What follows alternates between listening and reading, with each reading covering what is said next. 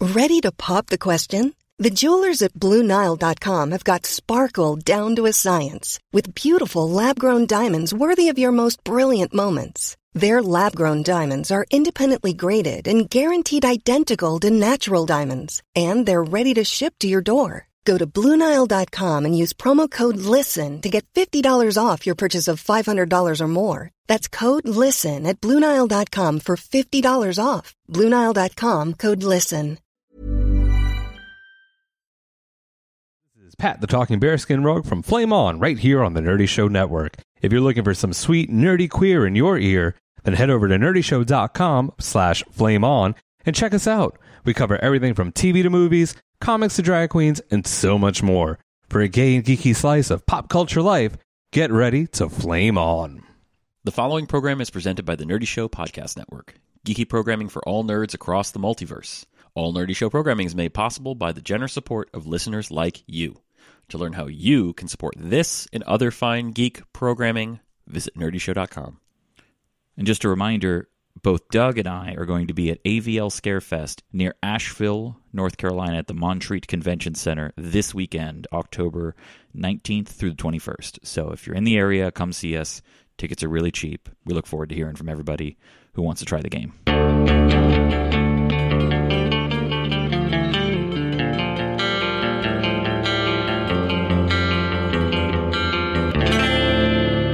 All right, guys, design episode siete, number number seven. Yay. Yay. How we Yay. doing? Lucky Lucky, number, number seven. We have a special guest with us today, Mr. Banks. Doug's here. Hello, welcome Hey, back. how was shooting Saving Mr. Banks? Was that hard? I don't have a funny answer for that. Did you like meeting Tom Hanks?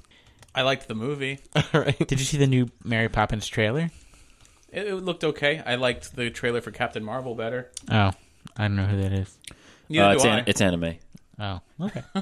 So, well, we got only a couple things to go over, but we've got a lot of work to do with step two. Now, a lot of it's already been done, um, but only as a placeholder for things that we can change. Before we get to that, I kind of want to talk about the upper hand. The plus two bonus is fine, but it's also very bland, and I'm not even sure if it's necessary. Like, you almost, we want to have effects that proc off of the upper hand that maybe you don't even need the plus two bonus for. Because the chance to hit is so Wishy washy, and it's going to matter less. Plus two is going to matter less and less. maybe the upper hand is enough. What that means, though, is if we want it to matter that you have the upper hand, there need to be more things that take advantage of it than backstab. Definitely, because the only argument against that right now is there's only a handful of things that do anything with the upper hand. Yeah. Or there's like one, really. Or what the upper hand grants you is different from advantage or combat advantage, where instead of it, you roll twice and use a higher, or you.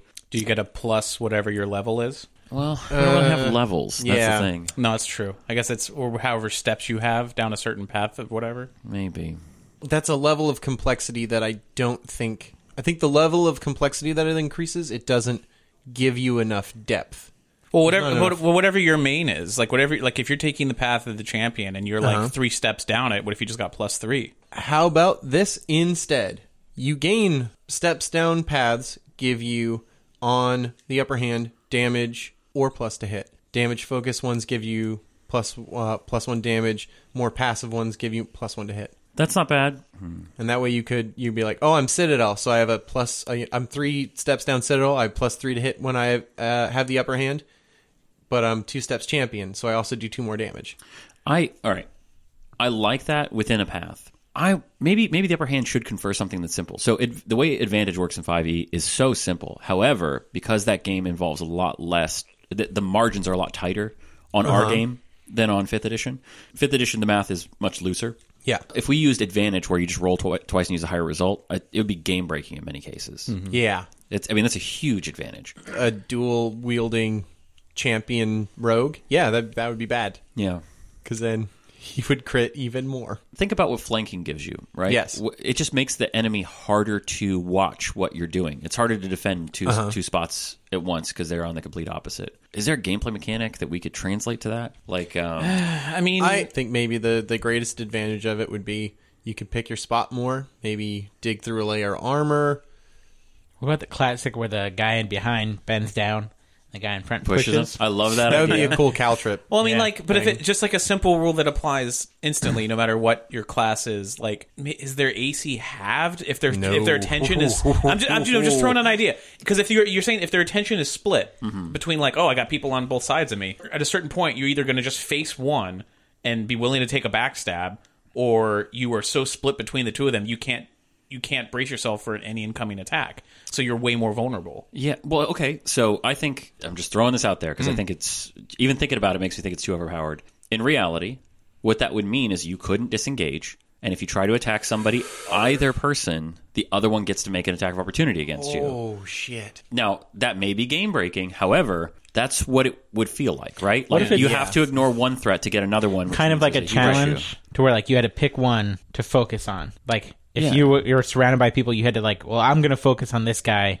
and you would take a negative to attacking anyone else. So it's kind of like Well- a challenge. Well, what if it's just that whichever one you attack, the other person gets an attack of opportunity, and we take away the we take away the problem with disengaging. Yeah, Okay. You want to try that? yeah. Let's try that. Because that's better than a plus two, and it's more. Yes. It, it will Sounds scale simple. infinitely. Yeah, The only thing is like if you're an enemy perspective, like that makes sense. Like me and a buddy surround an enemy, the enemy's going to focus on one of us. Right. That makes it really clean and simple. But if you're like a player and you're tanking and you go in and you're like surrounded, how would that work? if you still have the option to disengage, which makes more sense than Yeah. just not being able to, you could disengage one step. And if they've got you completely surrounded where you can't disengage, buddy, You're already fucked anyway. Yeah, Like, you're dead. You're, I mean, uh, you're- and, and and if you're like a powerful sorcerer or some shit, and you're like trying to make an area of effect, like I'm just going to wade in there, and I'm going to the floor is lava, whatever power that you're doing. Is there any logic to that? I have a character where I want to get in close, Uh-huh. and I just happen to get surrounded. Maybe my power is that I'm not completely helpless. I'm so I'm like level ten, whatever, and I'm doing some magic thing that's completely all around. well, I me. mean, if you could teleport, if you could, you know, what I or mean, yeah, Like- if you yeah. had to teleport, yeah, Yeah, but if you if you jump in and get completely surrounded, man, that's a risk. Dude, Well, yeah. this- if you're low this- level, short, you know, like, all, even as this scales forward, unless we drastically change survivability, if you take five hits in a round, yeah. even with just mean, armor, like, you are fucked. in right general, now. like in, if it's like a four way stop. But if you could- who you go clockwise, you know, like If what's you the- could what's get the- surrounded, teleport out, and leave an AOE. I just, oh my that would god, be you I insane. just figured, I just, Yeah. I just figured it out. Yeah. If you're surrounded and I say I'm going to focus on the guy here and he's in front of me, then it's the person right behind you. That's what we're saying. Yeah, yeah. So it doesn't matter. Well, because Yeah. it make it makes sense too. Because that's what's happening when you try to cast a targeted range attack in Yes. somebody's face. They're hitting you because you're not actively dealing with them. in my head, I didn't want it to become like every bad '80s kung fu movie where the ninjas come in and they attack the hero one, one at a time. If it's a four way stop, which we can't have because it's a fucking. It's- hex I know, grid, but yeah, just it's a that was- hex grid. yeah, yeah. But but I mean, you can't have four people and there are two pair flanking you. Sure. right? So it would only apply to the person that has the upper hand You turn your back versus to. the yeah versus that specific attack. Yeah. So if you attack somebody, the other person that's granting them the upper hand gets it against you. Well, actually, maybe not because now what about if you're knocked down? I imagine if you're knocked down, you grant the upper hand, Hmm. Yes, right? Mm-hmm. So Let's say you're knocked down, and you have a person in between you, and you have another person. right. Or are we talking about if you're knocked down in the middle? Let's say you're knocked down. There are three people, Uh huh. and you attack one of them. Who? Which one of the other two get to hit you? I'm saying both in that scenario. Yeah. So maybe Yeah. maybe that's what it is. Oh. Mm-hmm. That's You the got to penal- find a way to penalty for disengage. getting knocked down? You have the upper hand. I mean, sorry, they have the upper hand against you if you're knocked down. Right. You gotta you gotta move. You gotta get out of there because that is a punishing place to be. They're going to curb stomp you. Because in real, real life, it is. yeah. That's You're done. that- Yeah. it's The fight is desperate. over. yeah. If you get the upper hand by flanking, the person not flanking you gets to make the attack. If it's because you're well, actually, just No. whoever, Whoever has the upper hand. yeah, anybody who has the upper hand against you gets to make an attack if you don't hit them. Yes. I don't think we have any blast attacks that are from your square. No. do like a, a, a self-preservation magic where if you do fall p- prone or if you do fall down, you send fire out or some shit. You know, like That'd be fun. I, we could we could do that I- later I, steps. Well, I yeah. Could, yeah, I could see there being a a centered on you yeah. fire Just a, a blast, radiative thing. blast. You guys, Yeah. Yeah. like a you know what a bouncing Betty is? Yeah. the mine that jumps like four Oh, feet in the yeah, air. yeah. What if that? So like you're on the ground, so it, it shoots up like three feet in the air over your head and just goes. Well, I was thinking you were the mine, so you'd like fart out of your ass. And Oh propel yourself in the yeah, air. that would work for the Gelt, I think. And then all four arms, spinning attack. all, all, all four limbs just shoot flames. Well, you would need to. Yeah. Well, and and we can also say Yep, that fart already have a have an answer for this. Well, the fart would need rotation.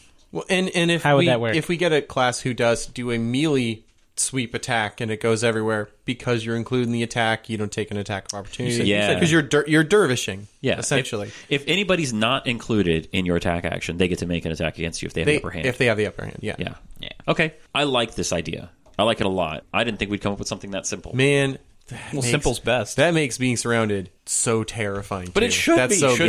yeah, and it should. no, be. no, no, no. I'm saying that's the way the game is playing right now is a little more inherently conservative than D&D or Pathfinder, but I kind of like that because the stakes don't have to be a- tacked on outside of the game mechanics. Right. Yeah, in the last two sessions, Keith has played very conservatively. Yes.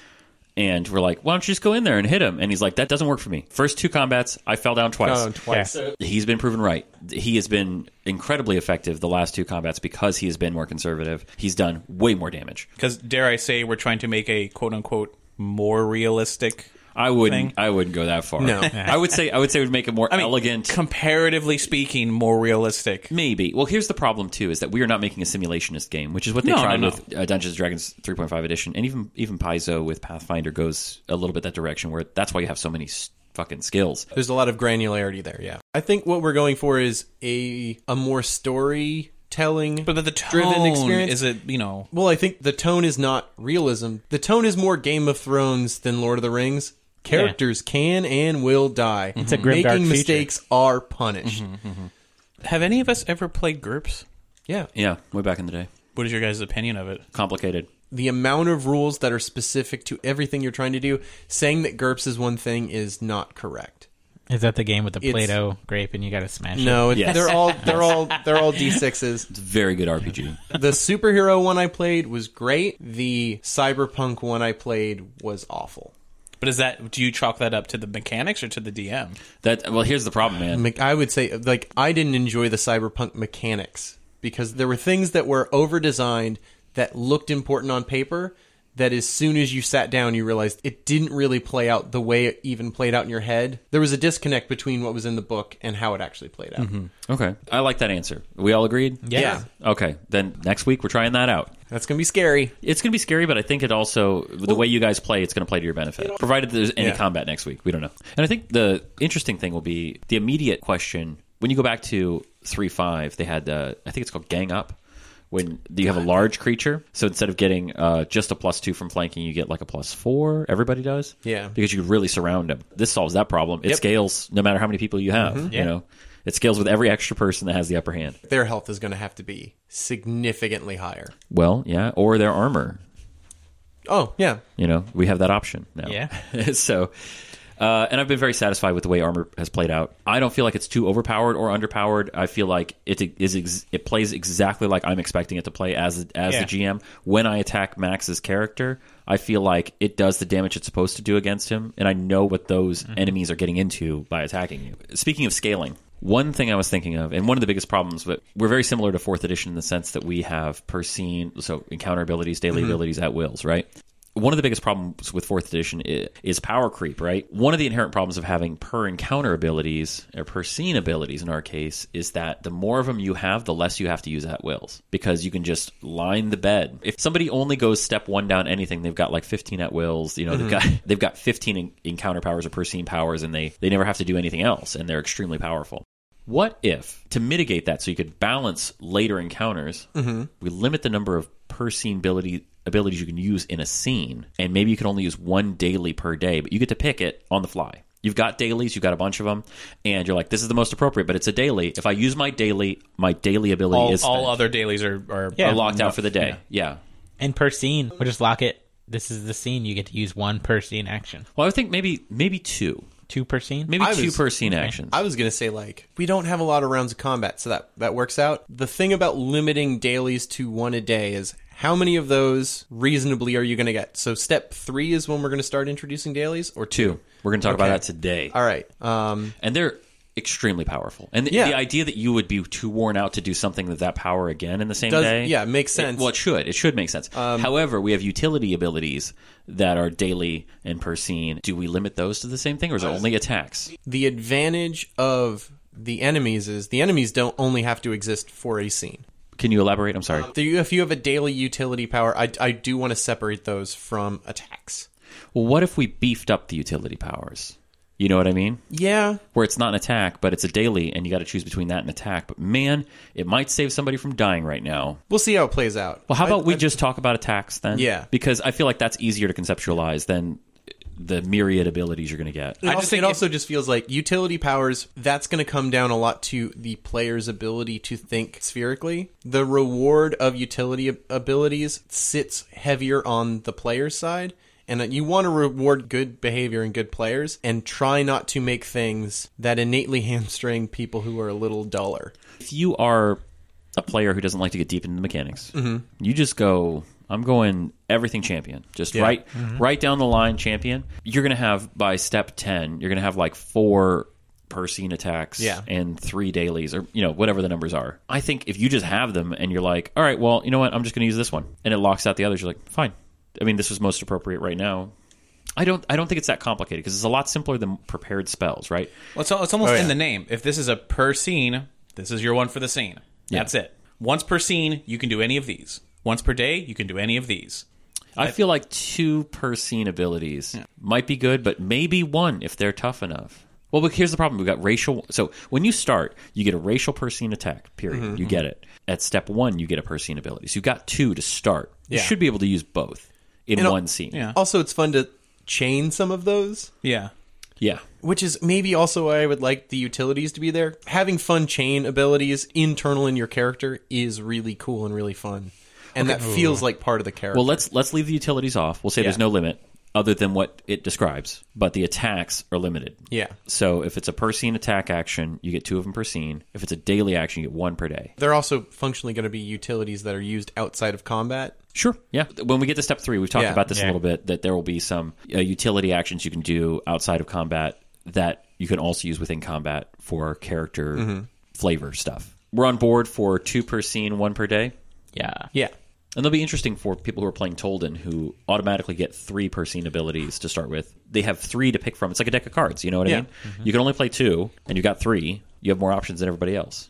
I feel like that's Yeah. that's how it should feel. Yeah. Yeah. But you're not going to have the one player who's just a n- total badass nonstop, always doing your per scene one after another. you Yeah. know? Right. It's like you, you're, you're kind of, it's like an equalizer. really, I feel like us as designers, it's going to help us with scaling up difficulty of encounters. It's a lot easier to increase them linearly if you know that somebody doesn't have every turn he's going to use a Perseen ability Yeah. that Right. does triple weapon damage. You know what I mean? And then some some guy has one Perseen ability, but he's got three dailies. You know, As, as fun as it was in that one D&D campaign where I was the wizard and I was Oh, just yeah. stringing those magic missiles one after another with all these, just All the- finding the loopholes. daily and utility abilities, yeah. Mixing it all. I'm just like, all right, here's five magic missiles for you. For it's no really hard to manage. It really is. As we go through the playthrough, we might want to do things where like, oh, you only get two per scene attack abilities, except for your racial, which you always have access to because it's it doesn't scale as well with every other one, and it might get buried. So we might throw that in. I haven't ever used my racial. It would literally not affect me at all. If someone gets up close enough. You've done a good job of making sure it doesn't happen. You could easily think of a way it could. Oh yeah, but it's also weirder because it's one of its best utilities is that it's a reaction. that's a good moment if you have to choose like okay i got hit i only get two per scene abilities do So i now want I this gotta- to be yeah. the one do i want this to be the one it's it then it becomes closer to the card game mechanic where you're like mm, no i'm gonna hold it back Yeah. i'm gonna save it because i got this other thing i want to use i was on the uh, game design with richard pullman podcast and he we were talking about bad gms and how do you regulate that and like how do you keep it from being a gm who's just monologuing you his story and there's no collaboration really within it like you have to fit within it and if you go the wrong direction you are harshly punished how do you prevent that how do you incentivize the gm to just be better you know how do you do it You gotta toughen up and you gotta talk. Like, after the game, before the game, you gotta talk. I don't think there's a way you can play the game to make the GM better. Well, 'cause here's the problem: is that some GMs don't feel like they are a player. They're the person overseeing it, and they built the Mm. they're not. world. But Josh, well, is there something you wanna tell us? Well, no, I'm playing the game with you guys, and I'm rolling in front of you always Uh-huh. because because I want to be like, here's a choice I made. I even tell you the hit bonus. Yeah. you know Yeah. what it's going to be because I want you to see what's going on. Uh, and I did that before we were designing an RPG because I enjoy that aspect of like we're all playing a game. However, Well, and you also played with a group where you never felt like you needed to cheat, and when you were going to cheat, you were like, "This happens. We're not even gonna like." You were just like, "We're not gonna roll for this. This happens." I like the idea that like, hey, this thing screwed up, and it's a game mechanic that screwed up, or it's just this is going to ruin our fun. Yeah. Like we all just kind of talk about it and then we just decide to go a different direction. It's not like some secret No. thing. I, I don't I don't know what you what power you have as a player to make a GM better. That's what I want to bring up. And I don't need an answer for this, but I do kind of want to raise the question in case anybody gets some good ideas later. Is there a way the players could reward the GM? Hmm. Because I'm handing out momentum to you guys. Yes. Yeah. You know what I mean? And I'm trying to imagine other people in my seat. Maybe this is their first RPG. Uh-huh. It would feel really good if you're a new GM for players to Hmm. be like, you get. This is awesome. Everybody's like, hey, everybody, that was great, right? Everybody agree? You get you get plus momentum. But I mean, momentum as a Right. mechanic for GMs, what would that mean? Um, I don't know. there- I haven't played it, but I know that Edge of the Empire has mechanics similar to that, where you spend light side or dark side points. It's not like momentum at all, but the idea that if you do something that's like dark side related, you- or you spend that point, you're basically giving that point to the GM to use later, knowing that it may come back to bite your ass. That's a very specific thing. It's not to reward the GM. It's more of like I'm going to do something you're trading it. Yes, you're like trading the way that it. we're, we're Well, trading it's like- momentum. yeah, like you're making a deal with the devil. Where you're like, I'm going to get to do this now, and I'm going to do some weird, cool Sith shit. But that means the GM later is going to take something of equal strength to maybe come at me later. Well, the problem too, though, is that how do you keep it from being like, oh, well, you know what, we like you, and you didn't kill us, so here's Yeah. here's some Bribery. momentum, yeah. here's some bribery. Oh, yeah. you know, like, I mean, I, I don't know if there's, I don't know if there is a reasonable answer for this in this kind of game, but the idea is really intriguing. we already do something different than other tabletop games in the way we play it. The GM lays out the roles in front of us. So if you want to cheat, you have to spend momentum that is rewarded by your players. We're like, I really want this to happen, but you need enough good karma banked. I don't really want this to happen. I don't want you to like one hit KO this guy. I'm going to pull out some momentum. This guy is more important to the story than you thought. Well, I don't, But then players are going to start withholding momentum from giving it to the GM because it introduces risk to them. Yeah. Whereas, like, it doesn't introduce risk to me to give you guys momentum. I mean, you could do it to make something go off, but I want that to happen. Like, I want you Yeah. guys to succeed, even if I'm playing against you. Like, my goal is not to kill you guys. It, I mean, my goal isn't not to kill you guys. That's not what I'm trying to do. I'm trying to facilitate the game. I think it's an it's an interesting concept to think. Is there something if the GM does something that blows everyone's minds, the players can say, "Oh, here's momentum for that." Like, what's the equivalent of that? Yeah. But you bring up the point of like, well, how does it not just become brown nosing? it has to introduce some kind of risk. Yeah. Well, then you There's always going to be the one player who's like, "Oh, that was so genius. Let's give it up." You know, like every player at the table has to agree to do it. That's It nev- has to be never you- gonna happen. It's Here's- never gonna that's happen. fine, but it's got to be unanimous. it'll never and- happen. And you're already Two thirds majority. No, no, no. I think I think it will. Like, I think, And- I, I, I understand what Liam's saying. and you're already presenting a back and forth. It is risky to give the GM momentum to do things, but you also do want to be on good terms with your GM. You But why do- doesn't the you GM just make a momentum out of thin air for the for the NPCs that they're rolling for? can't? How do you magically know? make it? So wait, so because if I'm the GM rolling, I'm rolling in front of you. Yeah, You- yeah you but know if you, if I'm but, going to roll but an if, at a extra certain, D6. if you're like, I really want this one bad guy to get away. Like Yeah. the whole point is that they're going to fight, All right. and they're going to get away. I have an idea, and maybe this is dumb. It's dumb, but it might be fun. What if, let's say, it takes 100, okay, 100 points, But j- arbitrary number. or whatever. all right. Yeah, let's say 100 points. If the DM gets 100 of them, he can resurrect anything you've killed for later use. I like that idea too. But then every time I reward a GM for, for stuff, I don't. Well, there's one more. I'm going to keep track and make sure. Guys, don't give him any more. And it's like as soon as it's a game, I feel like that's easy to track, though. I mean, Yeah. you, you are tracking your experience. This may be more appropriate in a different game, Like- but I feel like the idea warrants discussion. House rules free parking. Monopoly. House rules free parking. You put all the taxes, all that stuff. What if that momentum you're giving the GM or whatever? Yeah. And it gets to a certain point and then they can roll to add that to another player momentum. So like you've been giving the GM and all of a sudden something that you would have gotten 3 momentum for, now you're getting 15 momentum because the GM is like that was fucking cool and it's added to their The their the, the pile. GM can do that anyway. If they, if, it, if it's that funny, if Yeah, it's that but- impressive, but this No, is- it's but like a- this is an like a autom- thing. automatic thing that happens that it- you can like a tipping control. point. So the more GM, the more momentum you're giving to your GM, like the more they're doing it, the like that, better like they that, can make like that something. quarter game at the arcade Exactly, yeah, where all the coins where are all the laid coins, out. like- if I just keep putting more in here, it's going to It gets- spill out all of let's them. say we have a spinner. It gets to a point and you spin it, and like, oh, player four, you get. And then he all does this something crazy momentum. and he's like, all right, well, I needed to spend nine momentum to do that. There are three players. You each get three. Because you just, di- you just did something crazy. You just overcame a situation in which God came down and changed the universe. so it gets to a point where like now they can just push all that momentum out back onto you. So you're paying into something that can come back into you, and it makes it more fun for the GM wh- which he can use to create interesting fights that you have to get through. But then you're awarded because it was an interesting fight. I may not be hearing you right, but this is what I'm hearing. You're talking about like GM, that was a great job. Let's all reward you however many points. The GM can then say, "Oh, I'm going to take those points and I'm going to make a new encounter that I otherwise wouldn't have done. That's like a bonus round." Okay, let's say I have the person who's going to be the big bad. Yeah. And the big bad is part like he's just a regular soldier of the of this army and then you guys are cutting through the army. Uh-huh. I want that one character to get away cuz he's the prince who's inheriting whatever, but you don't know that. Well, let's say they kill him. Yeah, and and, then let's- you're like, yeah. I got a good idea, and I've earned enough points to be like, he didn't die. but couldn't you just Or do what that if without it- them knowing You anyway? absolutely can. you can, I'm just we're, trying to but say we're adding developing a story. system to reward the GM and to involve do the that. GM. We make it a Padme situation. I don't, where but like- it, but it also I- I'm- feels- I'm- okay, cool. But I don't think that's forcing the GM to be a better GM. No, I, I agree with you. However, the idea of it, I think, is attractive to GMs who are like, okay, well, I mean, If you you're know- open, if you're open to that, you're probably already a good GM. No, probably. But this Well, is the okay. carrot. We're just adding a But carrot. it, but it layers in a system where if you're learning to be a GM in this system, put good habits in the beginning. I mean, I think we got we kind of have the idea of the question in place. Right. Mm-hmm. Let's let's move on. There's no easy answer to this. No, no, no. Well, there might be, but we're not. We may not think of it tonight, and it's frankly not that important right now. We have a system that works. I trust everybody here to GM. You know. God, with- I want a GM so bad. okay. Well, you'll be next then. I'm not playing an anime game. You gotta. I want. I want you to. GM, I think you would. You need to love GM an anime, game. I'm not playing. You've it. been You'd love you've been playing it. secretly playing Berserk You know for the what? last Just play an anime game, but don't tell him it's an anime game. He won't know. I'll take a hiatus. Six months hiatus from uh, Homebrew Hombres.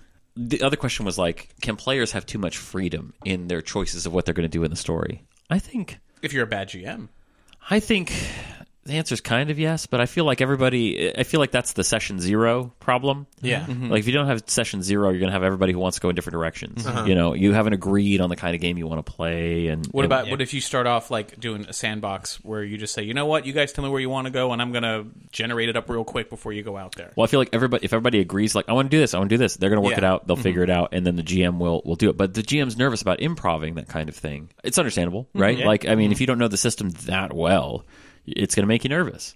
So I, I don't think players can have too much freedom. Like, I love the moments in combat where somebody's like, "Okay, not one of my abilities. However." Could it be possible that Yeah. this we try to figure out a way to do this thing? I'm like, that sounds awesome. Let's go for it. You know, Can I light the catapult on fire? Yeah. can I roll to destroy the sword of legend? Too much freedom, I think. I don't believe so because What you are define con- too much freedom? Well, you're constrained by your players. Like you want to continue having a good game. Like in all reality, Kelton should quit the archaeology project. Like after all this shit, it's not archaeology anymore. He should leave.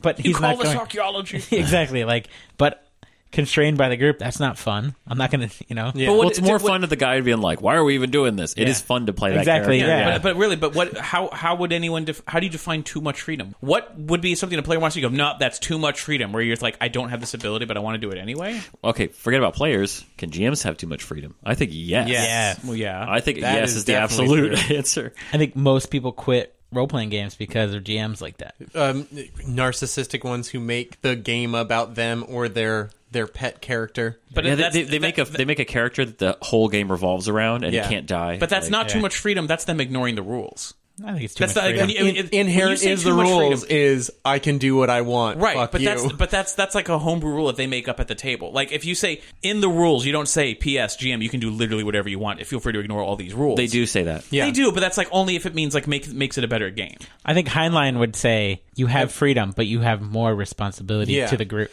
you are in charge of your friends having a good time. or a bad time. You're the computer in the computer Yeah. game. That is another incentive for finding a way to reward a GM, Yes. just because it tells that GM how they're doing. O- other than like the effect it has on the game. Well, like we'll give them citizenship. I'm reading Starship Troopers for the tenth time. Okay. I love it. the only way to combat too much freedom, other than an incentive, a separate incentive for the GM, is rules that are clear that aren't contradictory, which is going to be Yeah. extremely difficult. That's Because an every easy thing every to say. every power is an exception to a rule. There's a story. I used to work at GameStop, and this guy got out of a Magic tournament, and he's like, "My brother is the biggest asshole in Magic because on the card it says you lose next turn when you play this." And it's like, "All right, it's next turn. You lose."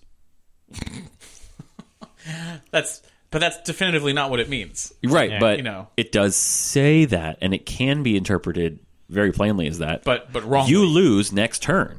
Which is, I mean, ev- That's- everybody knows that's not what it That's means. why judges exist because they come over and they be like, No, yeah. if you try to pull that stuff in GPs and stuff, you can be disqualified. but who can overrule the GM other than just walking out?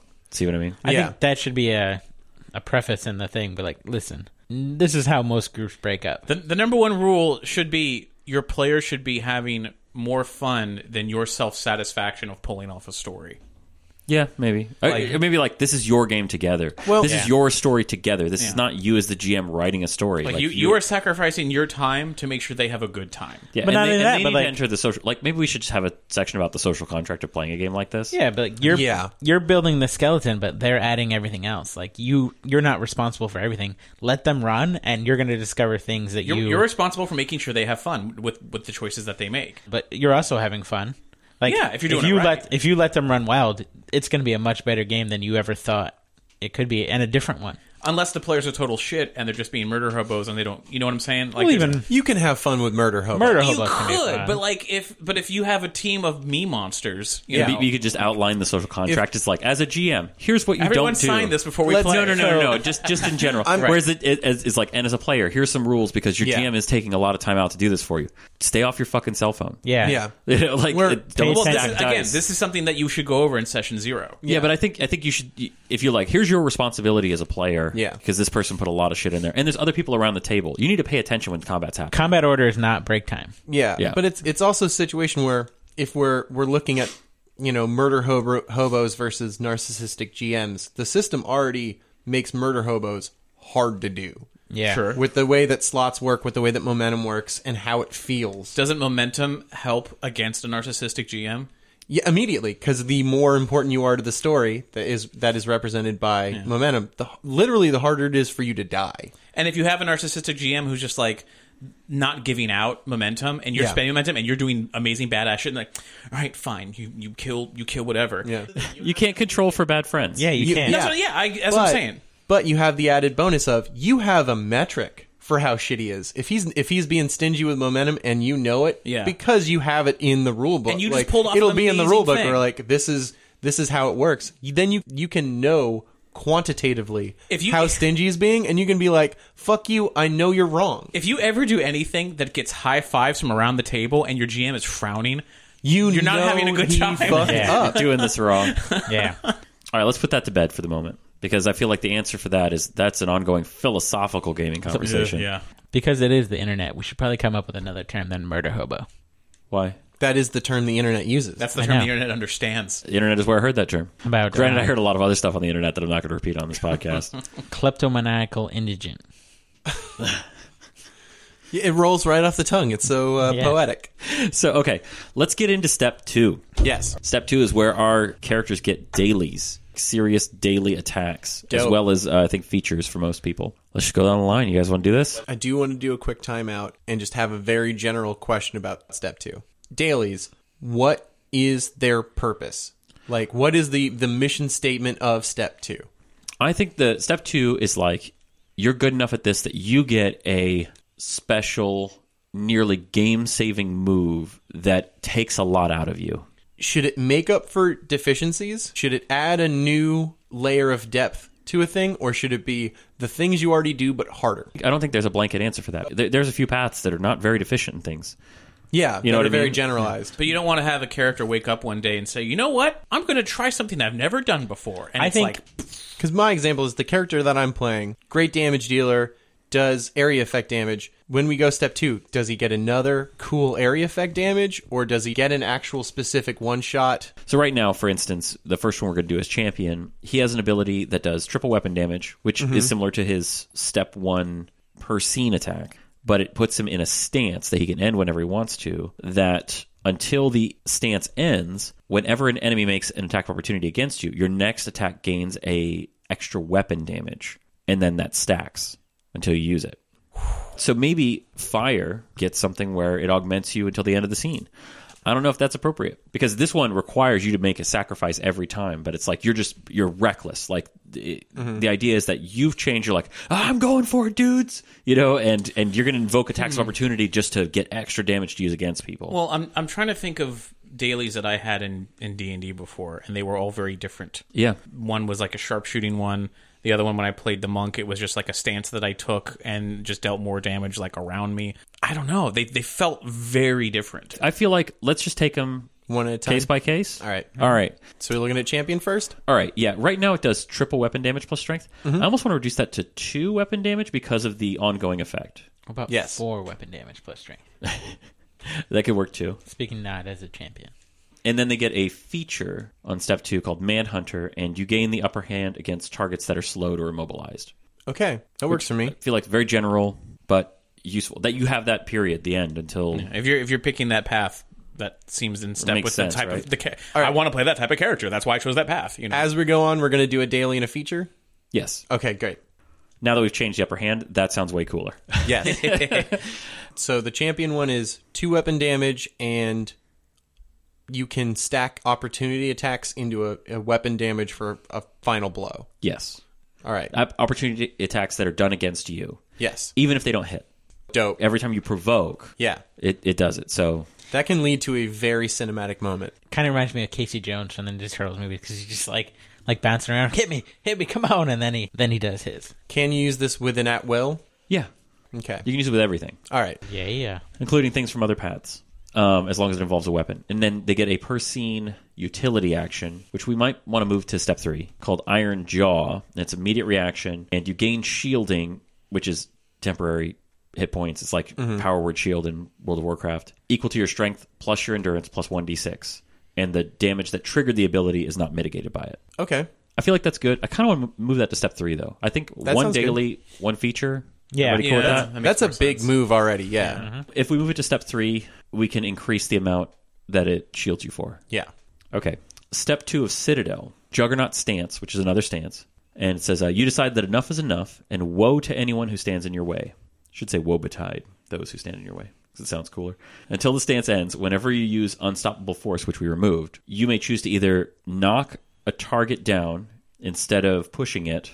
And if you choose to push the target and it cannot be moved, it is immobilized until the end of next turn and takes additional damage equal to your strength. That's fine. It Mm-hmm. does not feel equivalent to what Champion is doing It does not. what's a good daily ability for Citadel? What's a defensive thing that you'd be like, once per day I can do this to defend my friends? I mean, you could increase your armor by 50% for like 'Cause it- three rounds or but I mean that's so general comparatively. I mean, it's really powerful if you think about it, but It's like if you're playing defense and you're like, now's the time to do my special move to defend harder. Yeah. It's like uh, you would. I don't know. Like it's n- like a sh- Almost like kind of like a hip check in a what do they call it? Array? Is it for a straight line? To oh, a vector? a vector, maybe knock down up to like like a vector three. So like you hip check. That, that All right. still Oh. seems so like a crowd of assaulting. enemies. I may have I may have an answer for this. okay. What if it's it's immediate reaction, an ally is reduced to zero hit points. You can move up to your speed without invoking attacks of opportunity and take the hit for them and immediately deal an attack to that character. Yes. Even on a budget, quality is non-negotiable. That's why Quince is the place to score high-end essentials at 50 to 80% less than similar brands. Get your hands on buttery soft cashmere sweaters from just 60 bucks, Italian leather jackets, and so much more. And the best part about Quince, they exclusively partner with factories committed to safe, ethical, and responsible manufacturing. Elevate your style without the elevated price tag with Quince. Go to quince.com slash upgrade for free shipping and 365-day returns. Hiring for your small business? If you're not looking for professionals on LinkedIn, you're looking in the wrong place. That's like looking for your car keys in a fish tank. LinkedIn helps you hire professionals you can't find anywhere else, even those who aren't actively searching for a new job but might be open to the perfect role. In a given month, over 70% of LinkedIn users don't even visit other leading job sites. So start looking in the right place. With LinkedIn, you can hire professionals like a professional. Post your free job on linkedin.com/people slash people today. Yes. so you, a character is getting hit and they're Yes. about and they're about to, and like this hit would knock them down. Yes. You're basically saying that didn't happen. Yeah, you're Because- saying you're saying I, s- I see that. Right. And I leapt in front of it. I leap in front of it, I take that damage. like Kevin Costner in The Bodyguard. Yeah. He just keep referencing, just like Kevin Costner. This, It was the second Kevin Costner yeah. movie reference. second bodyguard um, reference. yeah, I like that. That it's a daily. Yeah. Sure, you here's know. the thing. That would Maybe it does double weapon damage. if you No, hit Yeah. the and what was double the, up and damage Yeah. because they're usually going to do one handed. and, and, And, and if you and if you save the target, like so, you hitting the enemy is not contingent on it saving the target. Mm-hmm. I feel like that makes it good. yes, and and the rule about the speed was you move your speed without invoking an attack of opportunity. But Yeah. what what if the character's too far away? Then you can't do They it. just don't Yeah. do it. Yeah, just like I mean, you wouldn't be able to do the champion one either. Yeah, you know, yeah, they got to characters be too far away. in. Healer. Like if someone's outside of the And movement sorry, bro, square you're of the too far tank, away, yeah. you fucked up. Yeah, healer, don't move five paces away from the tank. Yeah. Yeah. All right, I'm gonna write this Okay. down. Yeah, that's all right. I, I think the thing that we should think about as we make these is What's the badass moment? well, yeah, what is the moment that is created by this thing? Because the champion doing a cool hit against something, getting en- essentially enraged, and then running through a bunch of dudes and then one shotting of the big bad. Right. Having that moment, knowing that could happen, is really cool. Having the Citadel character, the tank, No. going like "Ugh," take it and then just deal a bunch of damage back save a character that that's a moment where an entire scene can change Yeah. like that's a that's Where a if- dime where It's also If- if- very in tone with Citadel. Yeah. If you yeah, if you land it, that can become a very memorable moment. yeah So But I mean- that's good. and that so- can endear a character to another character or Yeah. a player to another player Like what happens in The Bodyguard. Uh, just- just- So if, if you even if you have like a spear, as long as you're adjacent to the ally, Mm-hmm. no, you have to be you have to be adjacent to the enemy to intercept the damage. I think, okay or or you have to do you be, need to in be the, adjacent to both maybe you have to be within range of the enemy and you intercept the. No, you got to be adjacent to that ally. yeah You got to be. and Adjacent. the i think you have to be adjacent to both I don't think so. No, Well, when you- i guess no, no, if they no. do a ranged and you have a ranged it should work too so, so, so- so define d- just real quick, so I'm clear. Define adjacent. You mean like literally in the square next or the, the hex next? to what it? if what if you push the ally one square? so you take the You spot take that spot and take the damage. yeah. that like sounds Clint even Eastwood better. in the line of fire? we're just gonna keep making the like Did you miss? Did you miss? Uh, misspeak about Mr. Kevin Costner? I just wanted to not. I just wanted to na- reference a bodyguard moment that's not Kevin Costner. Yeah, I like that. They take they take your spot. like Professor X in uh, so so you could Age of either Apocalypse. so you could either endear yourself to that character, or you could push that character into a snake pit you you absolutely could. if you're not careful. How about this? You have to move your speed to get next to them, and then you switch spots, so they can be seven squares away. You're moving six or, or seven squares, but you get next to them and then you switch. What if what if Yeah. instead of switching? Oh, this might okay. This might be even better because there's a risk associated with it. All right. What if you just knock that character over and you stand in their spot? I was gonna say because like Mm. if if you're like oh he's going to knock him down, I'm like can you really see that? But if you run in, he's gonna get knocked down anyway.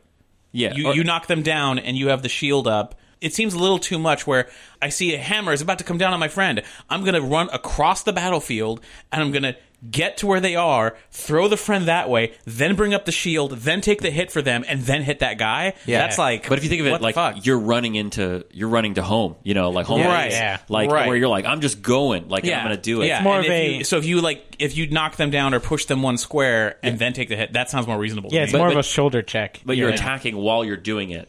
You know, So you're like- that makes sense. Hit them with your shoulder as your weapon comes up, or maybe Like if you, you, dive let's say and swing. Yeah. if your if your movement speed is six and you move three to get to them, could you push them three spaces back? Use the rest of your movement speed. No, I I almost no. like I Combat. almost like either push them one square or knock them down and you're in their spot. I like pushing them back one square. and if you taking their if you spot. push but if you push knockdown? them knockdown could be really bad. Yeah. could, it could. But so could pushing them. Like if you have to push them one square and you're on the edge of a cliff, you just like, ah, I guess I Then ain't you gonna don't do it. use it. just don't then do would- it.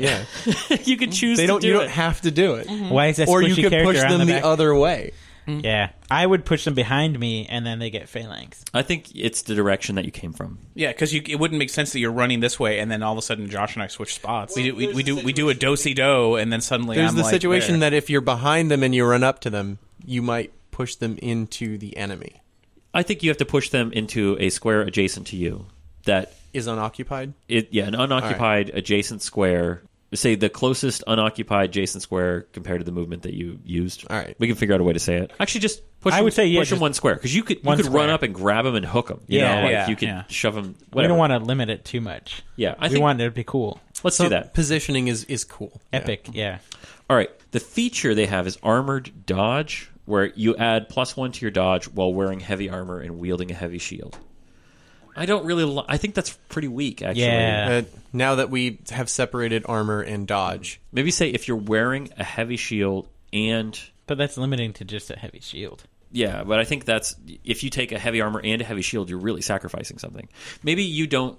Maybe just you no longer suffer the movement effects of wearing heavy armor Yeah. because that's that's plus two to s- if you're committing to the, you know, yeah. i- If you wear heavy armor and a heavy shield, you're losing two to your speed.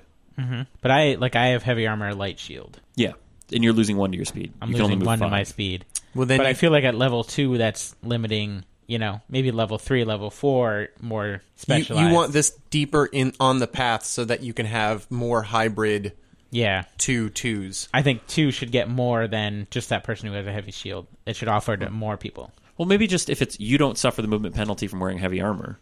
Yeah, then, that's then better. That person can wear a heavy In- shield including with yeah, no with light armor. You know. yeah, or wear heavy armor and still move six. But that's what I'm and saying. Have it and do wield. Yeah. give them this at spot two so they can make that decision. okay. So not just saying, well, you don't have a heavy shield now, so you can't use it. What if it's no movement impairing effects from heavy armor and plus one to your dodge when you equip heavy armor and a heavy shield? Yes. So both. So it rewards heavy armor use, which makes sense to begin with, and then the more like a classic Citadel character that you are, the better the advantage. I like that. And you get flame decals for your armor. Yeah, just a sweet paint job. To describe how fast you got to run across the battlefield Yeah. to Yeah. get to, Has to to get be- to an ally. If you're wearing red shoes, you get to move a plus little two to fire your engine movement. red on there and just be uh, running across that field. All right. So in the at will that they got, the utility action was into the fray. You choose an adjacent enemy and move up to your speed. And if you end that square, if you end that movement adjacent to the enemy, you do not provoke attacks of opportunity for doing it. That's okay. Hmm. I don't. I don't even really like it to be honest with you. Uh, it's Let's worry about utilities for step three. let's do that. Move in step three, and we could change it later. Yeah, that's for future us's. Fuck you, future us.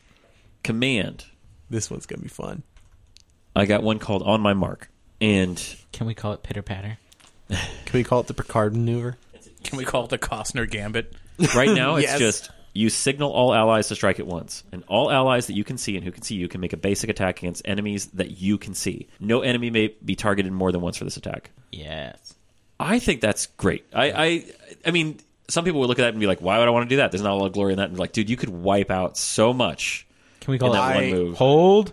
Hold. I like that with the only caveat I would put on that large characters to be able to hit by more than one character. Uh, yeah, cre- Like if you got wo- if If you're fighting I the mean, troll, that's like yeah. huge, you know. cre- maybe your creatures your size or smaller, smaller, can't. Yes. Okay. That works. Yeah, just so that you can gang up on large thing and you're like everyone fucking hit that. Mechanically, I really like it, but I wonder does it make sense story wise if everyone's in the middle of a battle? Are you really just so story wise? Are you just shouting, "Everyone hit that that thing"? No, no, no, no.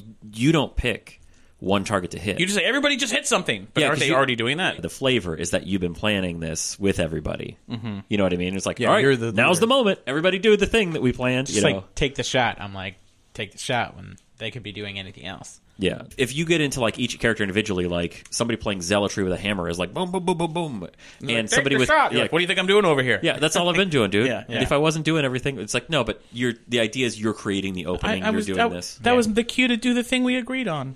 Come on, this is a fastball maneuver, bro. All right, and the other one is called clear instruction. The feature and is an enemy is in clear view of you. The attacks you grant against creatures concealed to your allies gain an additional plus two to attack. I think that's boring Yeah. and, and, and, and confusing. Because you're not always, it's not always going to be hidden enemies. it also doesn't when you read it on the page you can't understand how good or bad it is and that's It's very situational. Yeah. So what is what is a, a feature you could give command? Maybe something something along the lines of like a defensive thing where story wise you tell player, Oh, look out, he's got a hidden knife in his back belt or whatever, so that player now can take less damage or have like an extra thing of defense knowing something about What what if it's something as simple as like you spot openings created by other players? So maybe it's like uh, when an ally that you can see crits a target that you can see. say, Oh, his knee- he's got a bad knee. you see that as an opening and you can disengage one square. Very simple, but you could be like, ah, this puts me in a better position. Maybe two squares. do you have to be in combat for that to happen? How are you going to crit when you're not in combat? When other characters crit? Yeah. So does the command character have to be in engaged. in me- in melee No. distance. The idea is that when it happens, it's such an opening in the battlefield that you're like, ah, maybe like critical inspiration or something like that, or I- I'm just saying I'm, I'm seeing a situation in which there's a champion fighting a dude, command is fighting someone else, champion crits. They get to disengage from the target that wasn't hit. yeah, I think so. Okay. I mean, maybe that's good. Maybe it's not. Maybe it's that when somebody crits, you can pick somebody to disengage. I like that better cuz then it when when command does something for itself, it feels off flavor. Yeah. Okay. So, so you're so like your champion crits on this guy, and you tell someone else, "Oh, he just critted. Go help him finish that guy off." Or- Is that, but they don't take the penalty for disengaging. Someone just critted, it was such a moment and it drew enough attention from allies and enemies alike that there's now a minor lull in combat enough for something to get done and and command is the one who's looking at the battlefield spherically enough to make that Where you're happen. like, "Oh, the tables have just turned that much more." Yeah. So what if it's what if it's if they crit, an ally of your choice can either disengage two spaces Mm-hmm. or stand up from being knocked out. Yeah. Okay. Yeah. All right, Decay is up next. Yes. Step two. What we've got right now is Pangs of Death, and I, I like this one. And this may not even be the best uh, the best thing to do, but I like the idea. So the idea is that any enemy currently undergoing ongoing effects specific to character powers, i.e., Zone of Decay, Challenge, Martyr, Pinning Shot, anything that that is a, a power effect, you target those enemies that you can see, and it does three d eight plus Composure. So the later you choose to use it, the better it is. But that's really that's a lot of damage. That's a lot of damage if your party understands that power and does those things. Also, you have to keep track of everyone who's undergoing. Uh, But you have to anyway. Yeah. And, and you've got if you're core decay, you have your own thing you got to track. You got Yeah. to track malediction anyway. I I like that idea I like because that it idea. requires a, a clever player to really take advantage of it. Yes. A lot of the magic classes I think should feel more erudite.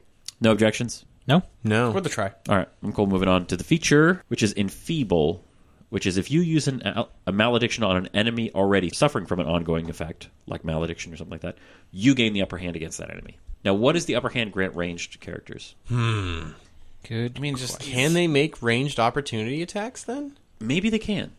Maybe they can because it's really hard to get upper hand against somebody as a ranged As character. a ranged character, yeah. Like they, you definitely don't get it if they're knocked down because it makes them harder to hit. Yeah.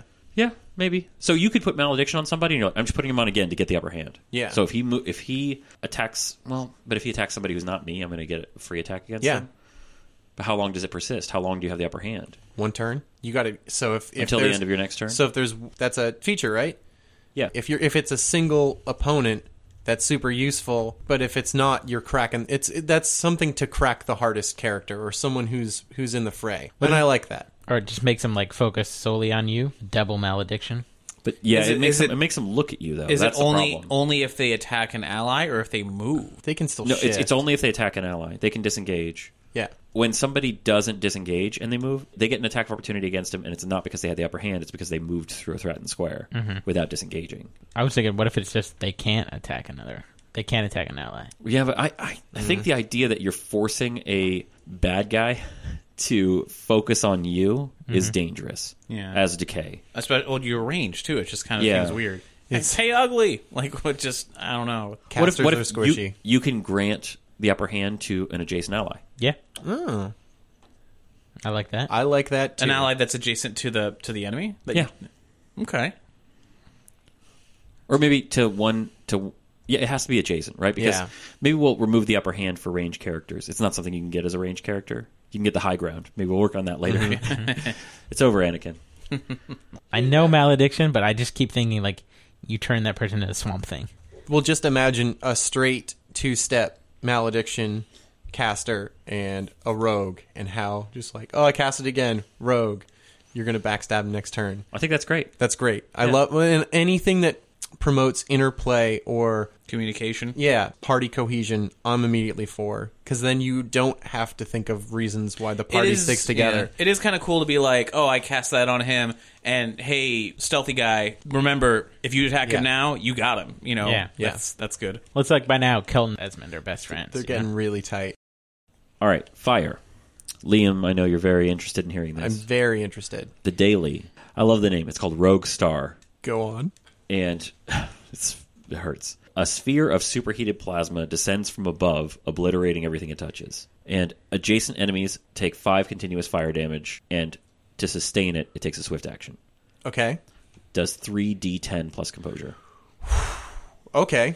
What's the area of effect on that? One within ten, but enemies adjacent take an ongoing five, and you can spend a swift action to make sure they keep getting that. I like that already. Yes, please. It's simple. And also, it does the thing I wanted it to do because the the option was a good single target damage, which I don't really have. Or I mean, do bur- oh, Burning Lance is good. It's, It's- just not it's as good as fine. the ice. The ice Oh yeah, version. but fire burst is so great, or a really dope area attack one. That one can crack armor easily, and that's what I like. Yeah, that 3d10 can. Yeah. the Oh, that- ongoing 5 can't. No, but that's not the point. Yeah. Fires itself is an area effect. Like you stand next to a fire, you're you're not immune just because you're not standing in the fire. Yeah. Yeah, whereas like ice's area Yeah. Mm-hmm. effect attack, like if you do damage to somebody and there's an area component to it, it's the it's a movement problem to everybody, it- not a damage. If you problem. stand next to a block of ice, you're does- fine. it If you doesn't- stand next to a fire, It Yeah. doesn't. Yeah. yeah, you It are hurts. not. Yeah, it's going on Jaws at Universal. That fire is like however many feet away Yeah. from you, but you're Yeah. still like, I feel singed. People would complain about being singed, but they weren't singed. It Yeah. just was that hot. Mm-hmm. Could feel it. Yeah. Now the feature, it might be fine. Mm-hmm. It actually, it's probably fine. So it's called pyroclasm. After you damage multiple enemies with fire on your turn, you get to add plus two damage to one enemy hit on your next turn. Which plus two is fine, but I feel like you'd almost want to be like add your composure damage because you can scale it Yeah. or you can and this is overpowered you can deal an extra one fire damage for every enemy hit to one character on your next turn but your fire boss does six it, it can hit up to six people Yeah. and your next single attack does six extra damage maybe that's not that broken you don't have Well- anything that can hit like 20 people No, unless but then we can't do that later. But if we also do that later, then it's then again Later's that's- fine. That's self scaling because Yeah. right now the max when you get it is is six, and I have never hit six things. well don't you have a blast one like No. uh okay because that's that's seven that's fine Well, actually, Burning Lance might have a blast one feature. I don't know. no I it, so it- it- rarely it damages adjacent enemies maybe uh after because right now the only thing about that is right now all that augments is one attack. all right what if it's something like uh you add a d6 of damage Done. That's easy enough, right? Yeah. Okay. Yeah. Told you, I like simple. All right. Well, that's easy. Ice. We're on to ice. Step two. We all love ice. Nobody's playing it. so, right now, the daily attack is called Snap Freeze. It does 3d6 plus composure in an adjacent cone 5. It's a big area. So, maximum 18 plus composure. So, it's not devastating. Can you show me a cone five real quick, just so I get a better idea? Sure. Um, Yeah. I can hit a lot of Yeah. stuff. but it's Yeah. not that's not game breaking. No. Right. Right. No, that's 4. Sorry, this is 5. That's so, pretty. That's pretty good. but it's a daily. That's There's- pretty good. Yeah. it's it's to a have daily. Yeah, one Yeah. one No, that's- awesome power. Think about the moment that this brings up. You step forward at the beginning of a scene and just go, "Fuck you." Yeah, yeah, and then Yeah. you're spent. You can't do it again. That's it. Yeah. That's but it's it. a good, it's a good opening move. and it's an epic moment if And- you Yeah. do it right. And ice is very situational.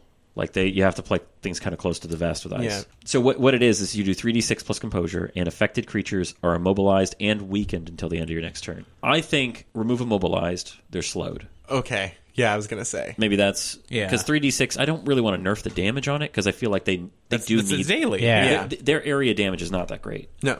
I like so it. flavor wise, what are we saying is happening with that? You're freezing the ground or something, or I think you're just blasting them with a cone of cold, basically. Yeah. Okay. I'm And- seeing a Kamehameha. like of- Superman, like blowing uh, down yeah, the street. like Superman. Yeah. I like it because they're slowed, and then that goes with the uh, champion. Yeah. Yeah, Maybe it's they're just slowed. We don't need to deal with weakened where they deal half damage or anything like that. No.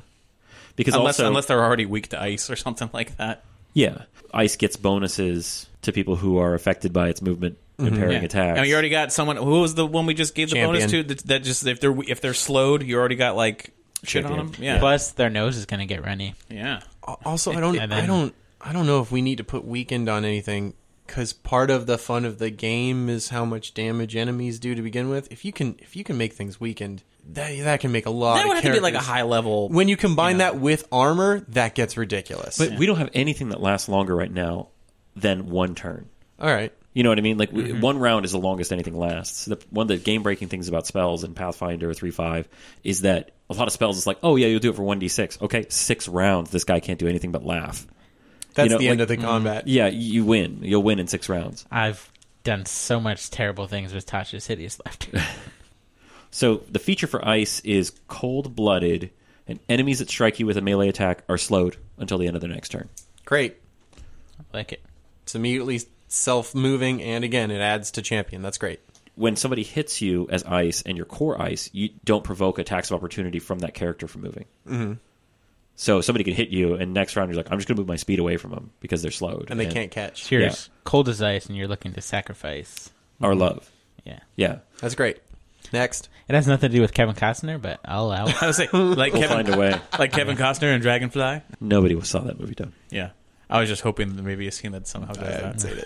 All right. So marksman, uh, devastating shot. It just does triple weapon damage, plus intelligence, and you just take a careful aim at your enemy's most vital area. I don't. I don't know. It's fine. It's just boring. It's really straightforward. But I like it because then it's great when you get to do that. As much as it, you know, when you're just plinking away and you're not really doing, when you have something that can really do some damage, Yeah. it feels real nice. Should something need to trigger it? What would make this fun? I would, I, what if? What if? well, it's- doing the damage to me is fun, but if we need something else, that's fine. I just feel like what if doing you don't damage move? is fun. What if you don't move? You deal an extra weapon damage. Like in that round? Yeah. If you don't move that round, if you sacrifice, if you spend your movement action to just take careful aim before doing this ability, you get an extra weapon damage. I like that. okay, so it goes up to uh, four weapon. All right. Yeah. It just adds it adds versatility. Where like if you if you have control enough of the battlefield, Mm-hmm. you get a bonus. I like that. It's like when Wolf is in the noose and Kevin Costner has to really take aim to shoot the rope.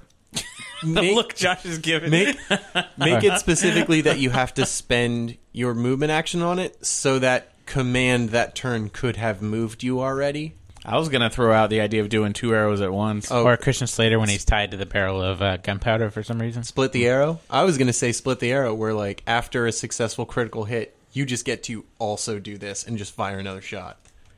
So we moved some. I, I think we've already agreed on what the feature is for marksman. We moved it into step two because we didn't want them to have too many features. Uh-huh.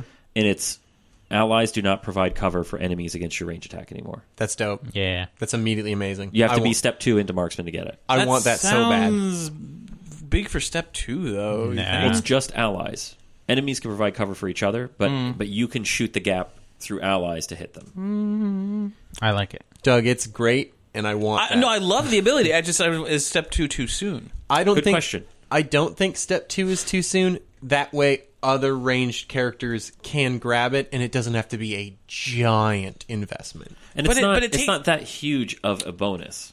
It really isn't. I mean, you take you take a negative for trying to shoot through allies. It's like a negative four, but you can It's- generally you can usually move. Yeah. but now you just don't have to. And with hexes, it's easier to to get a clear shot. yeah, Is there still a penalty if you miss? Do you still hit your ally, or is it No. just that you don't miss? You, if you miss, you, you miss. You don't hit your ally. you just miss. Yeah. Now, if you spend a lot of momentum Yeah. and you still you miss, oh boy. That would be great. Just ah! All right. Radiance is up next. The daily we've got right now is I have called Heaven's Favor. It does 3d6 and it's an adjacent blast too. So on your on your space. What, no, adjacent blast was supposed to be burst. Oh, so a blast is from the center of a square. So the idea is it would be two from a center point. So from the center it's a big area. Uh huh. and spontaneous sunbeams break the gloom of combat, highlighting you and your allies. Yeah, you as well as allies within the zone gain your composure as health, and all of your heals until the end of the encounter grant additional health equal to your composure. Ugh. Enemies within the zone deal half damage until the end of your next turn. That's a lot all at once. I like it because they're dazzled. It's like the dazzler. One of the things that we've been doing with Radiance is making sure that they're solid enough for people to want to play them. I I like this right now. Okay. You need and it. it's it's only for s- half damage for a single turn, right? Yeah. It gives you a breather. It gives you a breather turn. It's not enough damage to do a whole lot unless they're really really right up on you, and then you're kind of fucked. So that's a that's a good moment too. And they only gain your composure as health. Yeah. So it doesn't heal your allies. Yeah. Except for your composure score, which maximum is four. It's just like a Yeah, it's just a quick thing where they get composure. yeah. but it augments the rest of your heals and the allies do less damage for one round. Allies do less damage? I'm sorry, enemies Oh. do less damage for one round. That would be Yeah, everybody, calm down. All right, everybody, It'd still be pretty good. I'm playing peacemaker here. Like, Yeah. Can we all just think about this for a second, guys? There's good people on both sides. I like that. What's the feature? Uh, critical hits against enemies grant you shielding equal to twice your composure For how long? until it runs out. Or you get new shielding because it can't shouldn't be able to stack. No, it doesn't. sh- No, shielding never stacks. Yeah, So, like, maximum you could ever get is eight. If an enemy hits you for ten, you take two damage and it's gone. yeah. And we have s- martyrdom still a thing, right? Yes, martyrdom is still a thing. That syner- It'll chip, synergizes. it'll chip away. Yeah. yeah, that synergizes well with martyrdom. I like that. Okay. All right. Rating overflow. That's done. We're cruising. Scoundrel. Their attack I got right now is called Execution. Does three weapon plus strength. If an enemy's at half health or lower, it's increased to four weapon. I like that. Yeah. It's good because it, it you don't have to sacrifice anything for it. No, Unlike you don't have to sacrifice Although- your move action for marksman. Do you do dude, if that is if that's a s with sneak attack and a crit though, that thing is what's what's the, fucking dead. what Unless is- you're using a dagger. 'cause What is that's the- like four four d four is not that great, but man, if you're you could be scoundrel and be using a battle axe, and you're like execution, you know, like you could. Yeah. Yeah. I was going to ask what's the what's the current in-game uh, signal for someone who is at half health now? We just say half health. Oh, you just say you don't is- Yeah, because I, I think it's more descriptive than having its its own term, and it really does mean half health, Because literary Conan is scoundrel, not barbarian, right? hundred percent. Well, I think Yeah. okay, He's if- both. he's cross class. Yeah. He's champion. If we build him into this, he's he's definitely champion core, multi-class into scoundrel with some zealotry. But I'm saying like you don't say oh he's bloodied or he's staggered or he's No. whatever. You just say oh he's at half health now. Yeah, if he's at half health, We could think of a different one, but We could do a literary term at some point. half health isn't confusing. no, Bloody, confusing. bloody is confusing. Yeah. That's why I was asking just cuz if there's like oh wait, I thought he was oh never mind, I don't want to do that daily anymore. Like that what kind if you of, say, you know. "Oh, they're halvesies"? you just asked before. Is this guy at half health? Yeah, because we the problem too is that it, the description says if the target is bloodied and the GM hasn't announced that they're bloodied, it's tough on the GM to be like, oh, the you know every time somebody gets bloody, they go, this guy is bloodied, but the players have a hard time even remembering to say, oh, I'm bloodied. You know what I mean? Yeah. So like this one, you're like, I'm going to use execution. Is he at half health? You're like, yeah, go for it. Cool. I love it. Cuz you only need to know if he's at half, half health if you're going to, you know, Do a doing that thing. anyway, Yeah. So Uh, and for the feature, I have fast target. I feel like this one's more fun than than useful. But for every attack of opportunity you incur while moving, you add one to your speed for that move. I don't know if you'd ever fucking use that though. But that almost sounds like you could potentially create a railgun. You know, like just like a pinball machine just like there's the battlefield. or they just lined up in rows beside you, and you run between all these people, and you get to move twenty four spaces in six seconds. Like oh, I almost wanted to do the opposite though. it's kind of like Where you're just like shit, shit, shit, shit. Yeah. Like, it's- You just keep you're, like- speeding up. you're doing Indiana Jones with the darts, like you're just, like running.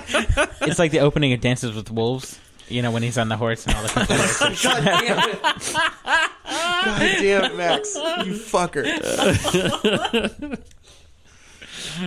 yeah, I don't know. That feature does the I was gonna say, opposite. there's in Waterworld where he's swimming under the water and they're shooting at him from the sides. which it would be fun because I hear bullets lose their velocity as soon as they hit water.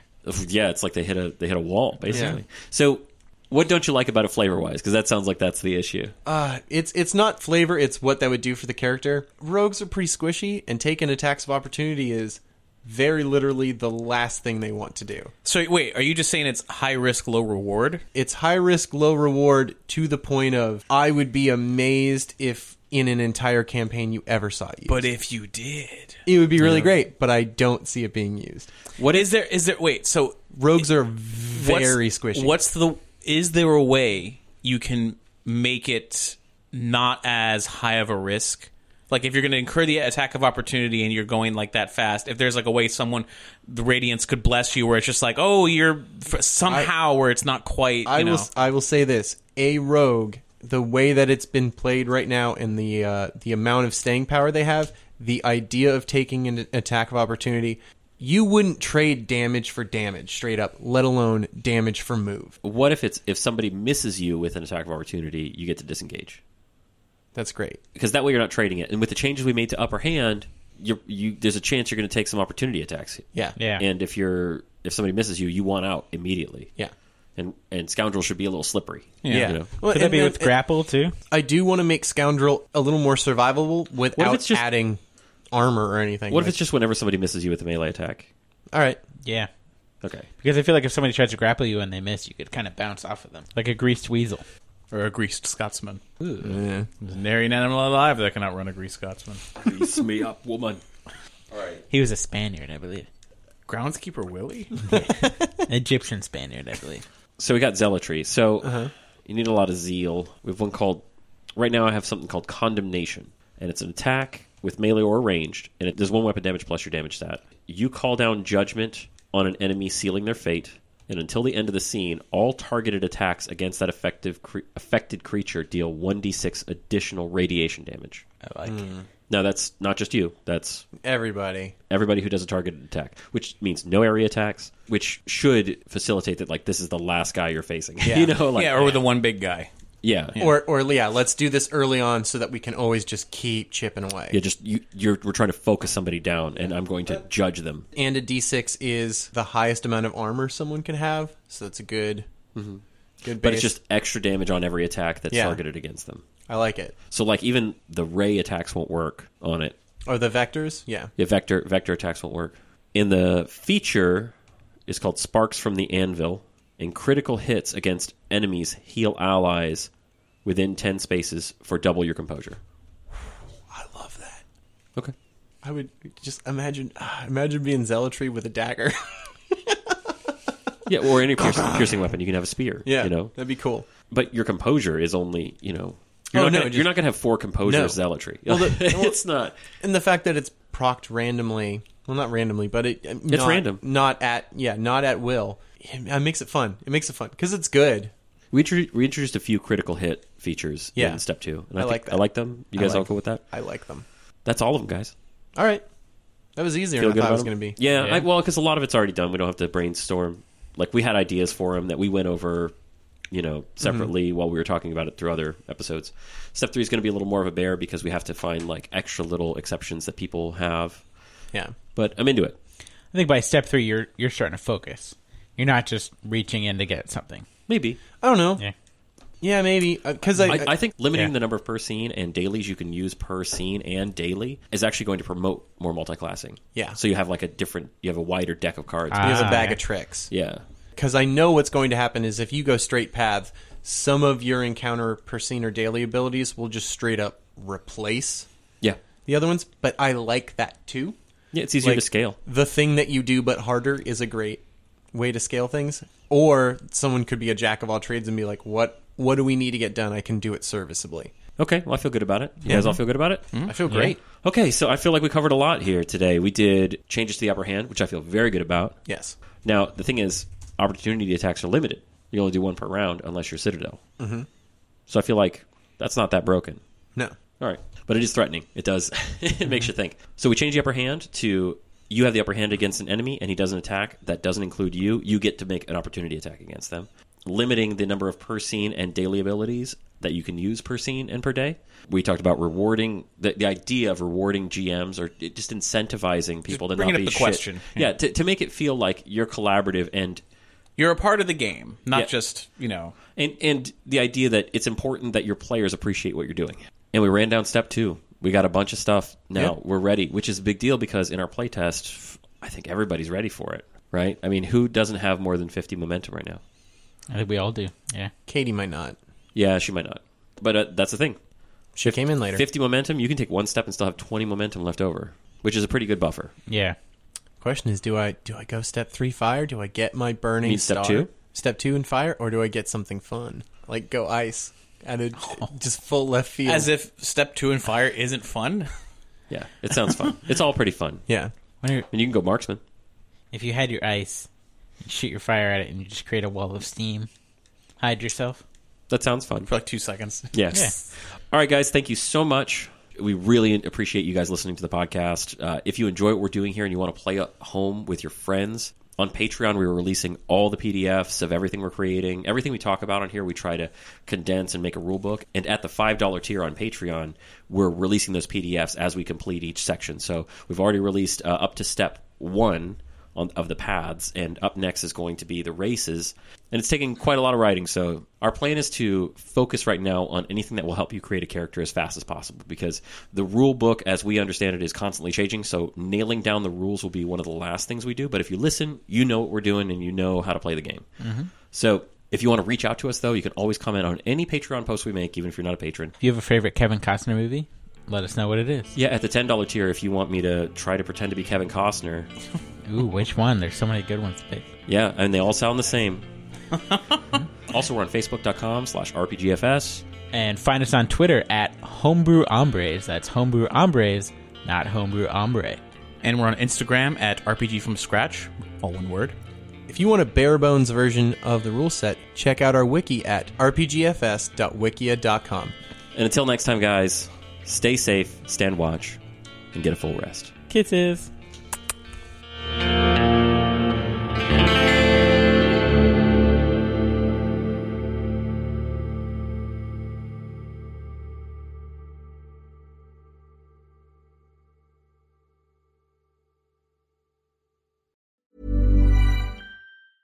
Hey, it's Paige DeSorbo from Giggly Squad. High quality fashion without the price tag. Say hello to Quince.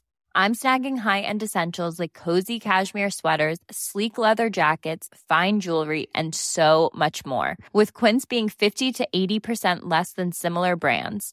And they partner with factories that prioritize safe, ethical, and responsible manufacturing. I love that. Luxury quality within reach. Go to quince.com slash style to get free shipping and 365 day returns on your next order. Quince.com slash style.